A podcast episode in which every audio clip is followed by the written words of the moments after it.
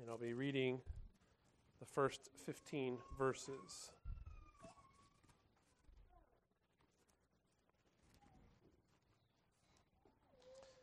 1 Corinthians chapter 15, starting in verse 1. This is God's holy, inspired, infallible word. Now I would remind you, brothers, of the gospel I preached to you, which you received, in which you stand, and by which you are being saved, if you hold fast to the word I preached to you unless you believed in vain. For I delivered to you as of first importance what I also received that Christ died for our sins in accordance with the Scriptures, that he was buried, that he was raised on the third day in accordance with the Scriptures, and that he appeared to Cephas and to, then to the twelve. Then he appeared to more than 500 brothers at one time, most of whom are still alive, though some have fallen asleep. Then he appeared to James, then to all the apostles. Last of all, as to one untimely born, he appeared also to me. For I am the least of the apostles, unworthy to be called an apostle, because I persecuted the church of God. But by the grace of God, I am what I am, and his grace toward me was not in vain. On the contrary, I worked harder than any of them, though it was not I, but the grace of God that is with me. Whether then it was I or they, so we preach, and so you believed. Now, if Christ is proclaimed as raised from the dead, how can some of you say that there is no resurrection of the dead? But if there is no resurrection of the dead, then not even Christ has been raised. And if Christ has not been raised, then our preaching is in vain and your faith is in vain. We are even found to be misrepresenting God because we testified about God that He raised Christ, whom He did not raise, if it is true that the dead are not raised. Thus far, the reading of God's holy word, may He bless it to our hearts. Let's pray together. Gracious Father in heaven, Lord God, we praise your holy name. We thank you, God, for the resurrection of Jesus Christ, our Savior. We pray, God, that you would give to us ears to hear as the gospel is preached. Be with this, your servant. May the words of my lips be your words. May you speak clearly through your word, through your gospel, we pray. In Jesus' name, amen. Beloved in Jesus Christ, the tomb is empty. Jesus Christ is risen. He is not here. He is risen. He is risen indeed. The resurrection of Jesus Christ from the dead on the third day is the most pivotal event in all of human history. It's the culmination of all of the redemptive work of God. There are some, though, today who would say, and even ask the question is the resurrection important? Is it important to believe? Is it even important that it happened? We would say that it is important. It is the most pivotal day. It is the day that the Son of God was raised again from the dead, providing to all who believe newness of life. The resurrection, beloved, is critical to the Christian faith. But in our modern day, it is a day that, and a belief, a doctrine which has fallen into disregard. There are many today who want to celebrate a day where bunnies abound and eggs are searched for, but deny the reason for that day. There are many, a great many who, curiously enough, claim the banner of Christianity and yet deny the resurrection of Jesus Christ from the dead. This is, I believe, a truly strange phenomenon.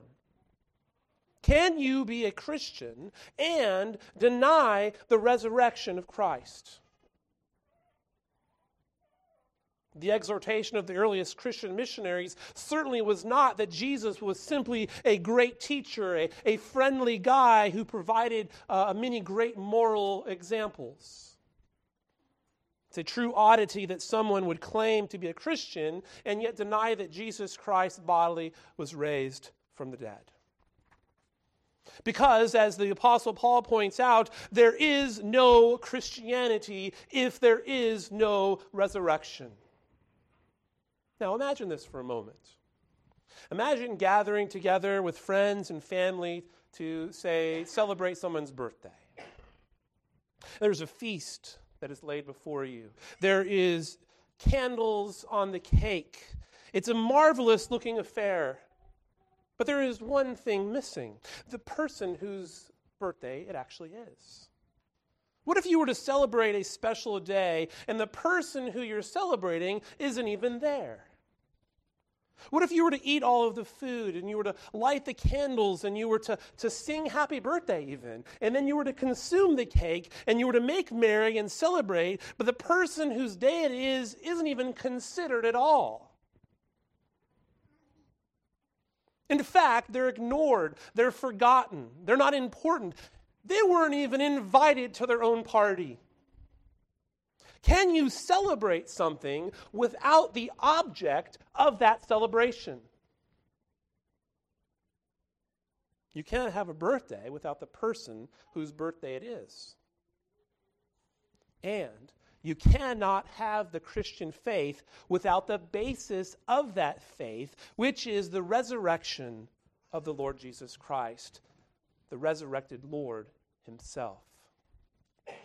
And this is a point that the Apostle Paul is making in our text today. Christ died for sin as an atoning sacrifice. He was buried. He was raised on the third day. And without these historic facts, we are all lost in our sins. The resurrection, beloved, is central to the gospel. Without it, there is no gospel, there is no Christianity, and there is no church. And so, to begin, Paul begins this section of his letter to the church in Corinth by declaring again to them the gospel that has been already preached to them. He says, Now I declare to you, brethren, the gospel which I have preached to you, which you received, and in which you now stand. So, in the, in the course of this letter, he's actually changing subjects and he's focusing again now on the resurrection of Jesus Christ and the resurrection of all believers on the last day. And he's again reminding them and putting before them again the gospel, the good news the good news which he has been preaching to them, the good news which they had been believing. Now, it does seem that there were some in Corinth who had already forgotten the gospel that had been preached to them. And so Paul is putting it before them again. And there are two main concerns that Paul wants to bring before the people in relation to the gospel. He wants to remind them of the atoning death of Jesus Christ and the resurrection of Jesus Christ. In order to be saved, the believer must hold fast to the gospel which has been preached. Namely, that Jesus Christ came to save sinners, sinners like you and me. And that he rose again from the dead. This we must believe and hold fast to as our only hope. Otherwise, our faith is in vain. Because without these truths, there is no basis for faith. The denial of the bodily resurrection of Jesus Christ, brought to its logical conclusion, is a denial of faith in Jesus. Now, it's not, bec- it's not that we lose our salvation because of doubt or, or struggling. This is not what we're talking about. It is that there are some who have a fruitless belief because it is exercised superficially and without true faith. Now, how does this work out? Well, in our own day, there are people who like the idea of Jesus. They like the idea of Jesus. There are many who like Jesus meek and mild. They like the Jesus the, the baby Jesus of Christmas, perhaps. They like the, the, the good moral teacher Jesus. They like a teacher, a guru who will lead us to a better life uh, in the here and now. But they don't like the sin saving Jesus. They don't like the idea of blood atonement. They reject the miracles of Jesus. They reject the deity of Jesus. They reject the kingship of Christ. To the world, the idea that Jesus rose again from the dead is absurd. Because dead people do not come back to life. Now, we can understand this perhaps from an unbeliever. But what about those who claim the banner of Christ? How can someone call themselves a Christian and yet at the same time reject the resurrection? Well, the answer is that they cannot. And this is the problem with theological liberalism. When, when, when one denies the miracles of Jesus, they reject the virgin birth, the resurrection, they end up having no grounds for the Christian faith. There is no Christian faith left. Because if there is no resurrection, if these things are not true, if Jesus is not ra- risen from the dead, then there is no faith. Our faith is in vain, it is empty and worthless. And so, this is why Paul is telling them hold fast. Hold fast to the truth. In fact, he says in verse 3 that what he delivered to them is of first importance. Now, what is that? What is of first importance? Christ died for sins. And then he says, in accordance with the scriptures. So the death of Christ, the resurrection of Christ are of first importance. These are first or, or principal things. These are primary truths, he's saying. The very foundation of the gospel rests on these historic events having taken place in real time and space. These are not just fairy tales that we tell. These are not just good stories. We're like, well, it would be really nice if this happened. These are real, actual, historic events which are testified to. Christ died for our sins in accordance with the Scriptures. And when we say the Scriptures, what he's referring to in the Scriptures is the Old Testament. This is the witness. The Old Testament is a witness to the resurrection of Jesus. This is what he's pointing to. He's not talking about the New Testament. That'd be like, uh, you know, the witness talking about it's true because I said it's true. Right? That's not what he's talking about. He's saying, look, look at what was written hundreds and thousands of years ago before. That's what I'm talking about, in accordance with the scriptures. Christ was to die as an atoning sacrifice for sins. Listen to Isaiah 53 5 from the Old Testament, written hundreds of years before the event. This is what Isaiah says He was pierced for our transgressions, He was crushed for our iniquities. Upon Him was a chastisement that brought us peace, and with His wounds we are healed. Isaiah speaks of the Messiah, the Lord Jesus Christ, who would be crushed for us. Christ died for our sins. You see, the entirety of the scriptures, the Old Testament law, the sacrificial system, the prophets, the Psalms, all of these pointed to the fact that the Messiah would come and that he would die for the sins of his people. Just as the lamb was slaughtered in the temple as an atoning sacrifice for the people, so the Lamb of God was slain to pay the penalty for those who are his. Beloved congregation, the scriptures from beginning to end, from Genesis to the book of Revelation, speak to this fact. And so Paul delivered to them as of first importance, of primary importance, the fact that Christ died for sin. And this is the first part of our main point. Jesus Christ died for sin as an atoning sacrifice. But listen, Christ did not only die. Look at verse 4. He was buried and he was raised on the third day in accordance with the scriptures. This also is a historic fact that happened in real time and real space. Jesus Christ died, he was buried, and he continued under the power of death in the grave for a time. And then he was raised again on the third day. This is the testimony of the facts, which was made by many witnesses, and which were included in the revelation made to the Apostle Paul. And we heard about this even earlier. Mary Magdalene in John chapter 20, verse 18, saw Jesus, and he went, and she went and announced to the disciples, I have seen the Lord. And in Luke 24, starting in verse 33, there were two who were on the road to Emmaus, and they too saw the risen Christ. And later, it says they found the eleven, and those who were with them gathered together, saying, The Lord has risen indeed, and he appeared to Simon.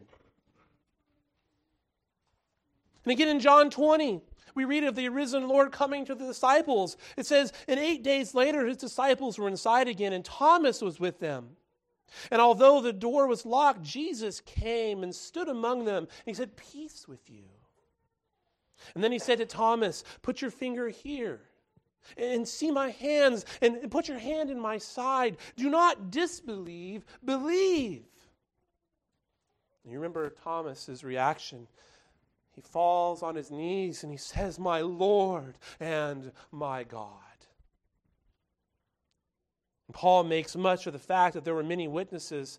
Verse 5, he says he appeared to Cephas, then to the 12, then he appeared to more than 500 brothers at once, most of whom are still alive, though some have fallen asleep. And then into James and to the, all the apostles, and last of all, to one untimely born, he appeared also to me.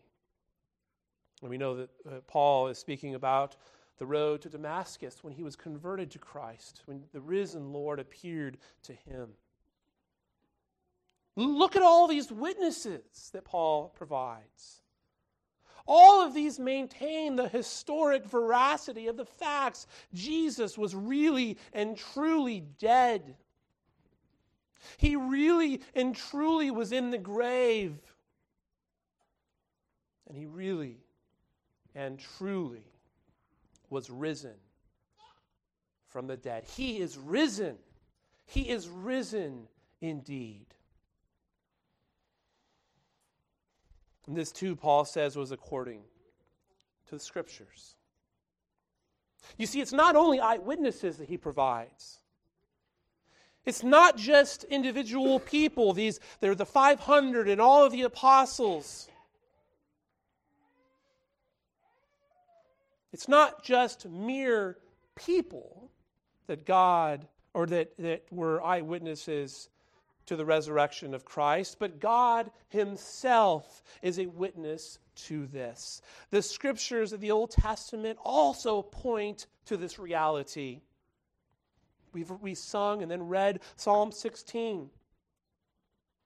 In verse 10, for you will not abandon my soul to Sheol or let your Holy One see corruption. You make known the life, uh, make, make, you make known to me the path of life. In your presence there is fullness of joy. At your right hand are pleasures forevermore. The resurrection of Jesus Christ was also prefigured in the prophet Jonah, who spent three days and three nights in the belly of the fish. And Jesus himself said that the sign of Jonah would be given to them. Matthew chapter 12. He says, An evil and adulterous generation seek for a sign, but no sign will be given to it except the sign of the prophet Jonah. For just as Jonah was three days and three nights in the belly of the fish, so will the Son of Man be three days and three nights in the heart of the earth. And we know the story of Jonah. Hosea chapter 6. Come, let us return to the Lord, for he has torn us that he may heal us. He has struck us down, and he will bind us up. After two days, he will revive us. On the third day, he will raise up that we may live before him. And on and on we could go. And so, the predictive nature of the Old Testament, the Old Testament scriptures spoke about the death and the resurrection of the Messiah. For them, it was seen in types and shadows. It was prefigured in various places. It was spoken forward of in various ways. The Old Testament is a testimony and a witness to the resurrection of Jesus Christ. This is what Paul, the Apostle Paul, is speaking about. You see, he's not just trying to proof text the prediction of the coming of Messiah. But rather, he's saying that this is an overarching theme that is found written in the Word of God, which they have. And so the various eyewitnesses of the fact of Jesus being raised from the dead are established by the scriptures themselves. You see, the Word of God not only predicted what was going to be what was going to happen, but it was the main theme, is the main point. Jesus is coming, his appearing in time and space is the point of the Old Testament. This is what it was pointing to. And so we see that Jesus appeared to, to a whole bunch of different people men and women, large groups and small groups, rich and poor, all of the apostles witnessed the risen Lord, and of course, Paul himself. And so then here Paul adds a little bit of an aside concerning himself. In verse 9, he says, For I am the least of the apostles, unworthy to be called an apostle, because I persecuted the church of God. See, Paul, Paul is not last uh, in order of appointment but he's saying last in rank and dignity. Paul was a man of deep humility. He regarded himself as little. Paul understood well the depth of his own sinfulness, his need for this Savior. Charles Hodge, in commenting on this passage, said this quote, those of his children whom God intends to exalt to a post of honor and power, he commonly prepares for their elevation by leading them to such a knowledge of their sinfulness to con- keep them constantly debased, end quote. This, little, this little passage, this little aside here in the, in the midst of the, the glories of the resurrection of Jesus, is actually pointing to the humility of Paul and his, his constant understanding of his need of the salvation that Jesus Christ offers. Understand, too, this is not a, a false humility that's designed to draw attention to himself. No, Paul had a very deep sense of his sinfulness, of his sinful past. And although Paul was forgiven in Christ for his sin, he never forgot it. He daily sensed his unworthiness to serve the risen Lord. And yet God was used him so mightily. The persecutor of the church became the great apostle of the church. In many ways, Paul also becomes a very powerful witness. For in the beginning, he was not a friendly witness, was he? He was a persecutor. And yet now here he is giving as first importance the gospel of the, res- the resurrection of Jesus Christ. Look at verse 10 where he says, By the grace of God I am what I am. And his grace toward me was not in vain. On the contrary, I worked harder than any of them, though it was not I, but the grace that is in me. You know, as Paul speaks about the resurrection of Jesus Christ, he can't help but point to how he himself has been radically transformed by Christ. And it's not that, that he worked so hard to make this happen. No, in fact, what does he point to? He points to the grace that is found in Christ. By God's grace, he has been transformed and changed. Beloved congregation, you should know and understand and take great comfort in this. It is the grace of God that changes you and me. You see, we are not worthy in and of ourselves. We are sinners. We have broken the perfect law of God. All have sinned and fallen short of the glory of God. But it is the grace of God in Christ Jesus which fixes all that is broken within us. But listen, this would not be the case if Christ has not risen from the dead. It is the death and the resurrection of Jesus Christ, you see, which has defeated sin, which has defeated death. And so, with Paul, we can also say, By the grace of God, I am what I am, and his grace towards me was not in vain. And so, regardless of where it was heard from, the Corinthians had heard the truth and they had believed. And so this brings up the question if these things are true, if Jesus is raised from the dead, if in fact you have heard and believed the gospel which was preached, then why are there some who've begun to deny the resurrection? Verse 12. He says, Now, if Christ is proclaimed as risen from the dead, how can some of you say that there is no resurrection of the dead? There were some in Corinth who were denying the general resurrection of the dead. They were saying, perhaps, well, okay, well, maybe, maybe Jesus was raised, maybe he wasn't. I don't know, but, but we don't get to be raised. There's no resurrection. They admitted the resurrection, perhaps, of Jesus, but they denied a general resurrection, and this is inconsistent at best. But the problem was that some in Corinth were denying the resurrection all the way around. They would say there's no resurrection of the dead because dead people don't come back to life. Seems to be a fairly common argument. Now, Paul here is saying, well, wait, wait, wait, hold on for a moment. Christ has been proclaimed to you as raised from the dead. Isn't this what we've been preaching to you? Isn't this what you've been hearing from us? This is the gospel which has been proclaimed in that you believed.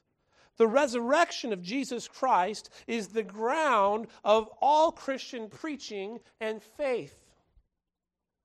And since this is true and you believe, then you should have no trouble believing in a general resurrection of all believers on the last day. Because he goes on to say, if there is no resurrection for us, then Christ himself is not raised. And if Christ himself is not raised, verse 14, then our preaching is in vain and your faith is in vain. I want you to notice the Apostle Paul is making a very devastating point, one in which we would be wise to pay careful attention to. Because if Jesus Christ, the Son of God, our Lord, has not been raised bodily from the grave, if he has not passed from death unto life, then what we are doing right here right now is completely pointless. I'm expending a lot of hot air for no reason. It's vain, it's worthless, it's of no value. Because you and I are star- still lost in our sin. Beloved, if the liberal theologian is correct, in his opinion that Jesus is nothing more than a good moral teacher who died in the first century and remains dead, then we are all utterly lost. We are still in our sin, and the chasm separating us from God has not been bridged. This is the consequence of denying the resurrection of Jesus Christ. The whole gospel is subverted. In fact, the resurrection is so essential that without it, all the claims of Christ, the validity of his ministry, the work of atonement, his deity, the Trinity, all of the, the work in the person of Jesus Christ would be nothing. It'd be worthless. A denial of the gospel, a denial of the resurrection is a denial of the gospel. And a denial of the gospel is rooted not in belief, but in unbelief. And so we would be without hope. As a matter of fact, Paul says in verse 15 that without the resurrection, we're actually a bunch of liars. Look what he says in verse 15. We are even found to be misrepresenting God. Because we testified about God that he raised Christ, whom he did not raise, if it is true that the dead are not raised. Not only would you and I be lost, not only would you and I be with hope, we would also be a room full of liars, bearing false witness about God. Beloved, I, I want you to understand this. Our very faith hangs on the truth of this crucial doctrine. This is Paul's point. He's not trying to sugarcoat it for us. But in fact, verse 20 tells us Christ has been raised from the dead. He's the first fruits of those who have fallen asleep. The consequences of there being no resurrection are clear, but the fact remains Jesus did rise from the dead. The tomb, beloved, is empty. Christ is risen. And the, his resurrection from the dead almost 2,000 years ago opened the door for our own future resurrection on the last day. You see, for those who hope in Christ, you will also be given newness of life. Now, here's the reality you and I will one day die. The statistics are staggering one out of every one. All of you will one day rest in the grave. It's a reality perhaps you don't like to think about. Death is the enemy, after all. You will die. But if your hope is in Jesus Christ, one day your body will be raised as well. And you will, your, your body will be united with your soul, and you will live eternally with our Savior and our God in the new heavens and the new earth. And so today, as we celebrate this most pivotal of events in human history, all of the scriptures, beginning in Genesis, look forward to that day that the Messiah, the promised Savior and Redeemer and our Lord would come and he would atone for the sins of his people on that cross. The patriarchs and the prophets, they all looked forward to the redemption which would, which, by which they would be purchased by the death and the resurrection of our Lord. Our hope, then, is bound up in what we celebrate on this Lord's Day. It's really what we celebrate every Lord's Day. It's the resurrection of Jesus. Christ died for your sins, he was buried, and he rose again. I want you to understand that without these truths, there is no church, there is no Christianity, and there is no hope. But that tomb is empty. He is risen. He is risen indeed. And this matters because this is the message that you and I need to hear and that we need to rest in. This is the message, beloved, that the world needs to hear and rest in as well. The resurrection of Jesus Christ gives us our basis for hope because it is Jesus Christ who has conquered sin and death and has given us new life in Him. Let's pray. Gracious Father in heaven, Lord God, we glorify you. We are so thankful, O oh God, that the tomb is empty, that He is not there, that He is risen. Christ is risen indeed. Oh God, may we believe that. May we rest in that fact. And may every day of our life be ordered in such a way that we can say that He is risen indeed. And that we glorify you in that. And that we have hope in Him. That our sins have been forgiven. That He has atoned for us. And that we one day look forward to that day when we too will be raised from the dead. And that we will be united with our Savior in glory eternally. We thank you. O God. In Jesus' name, amen.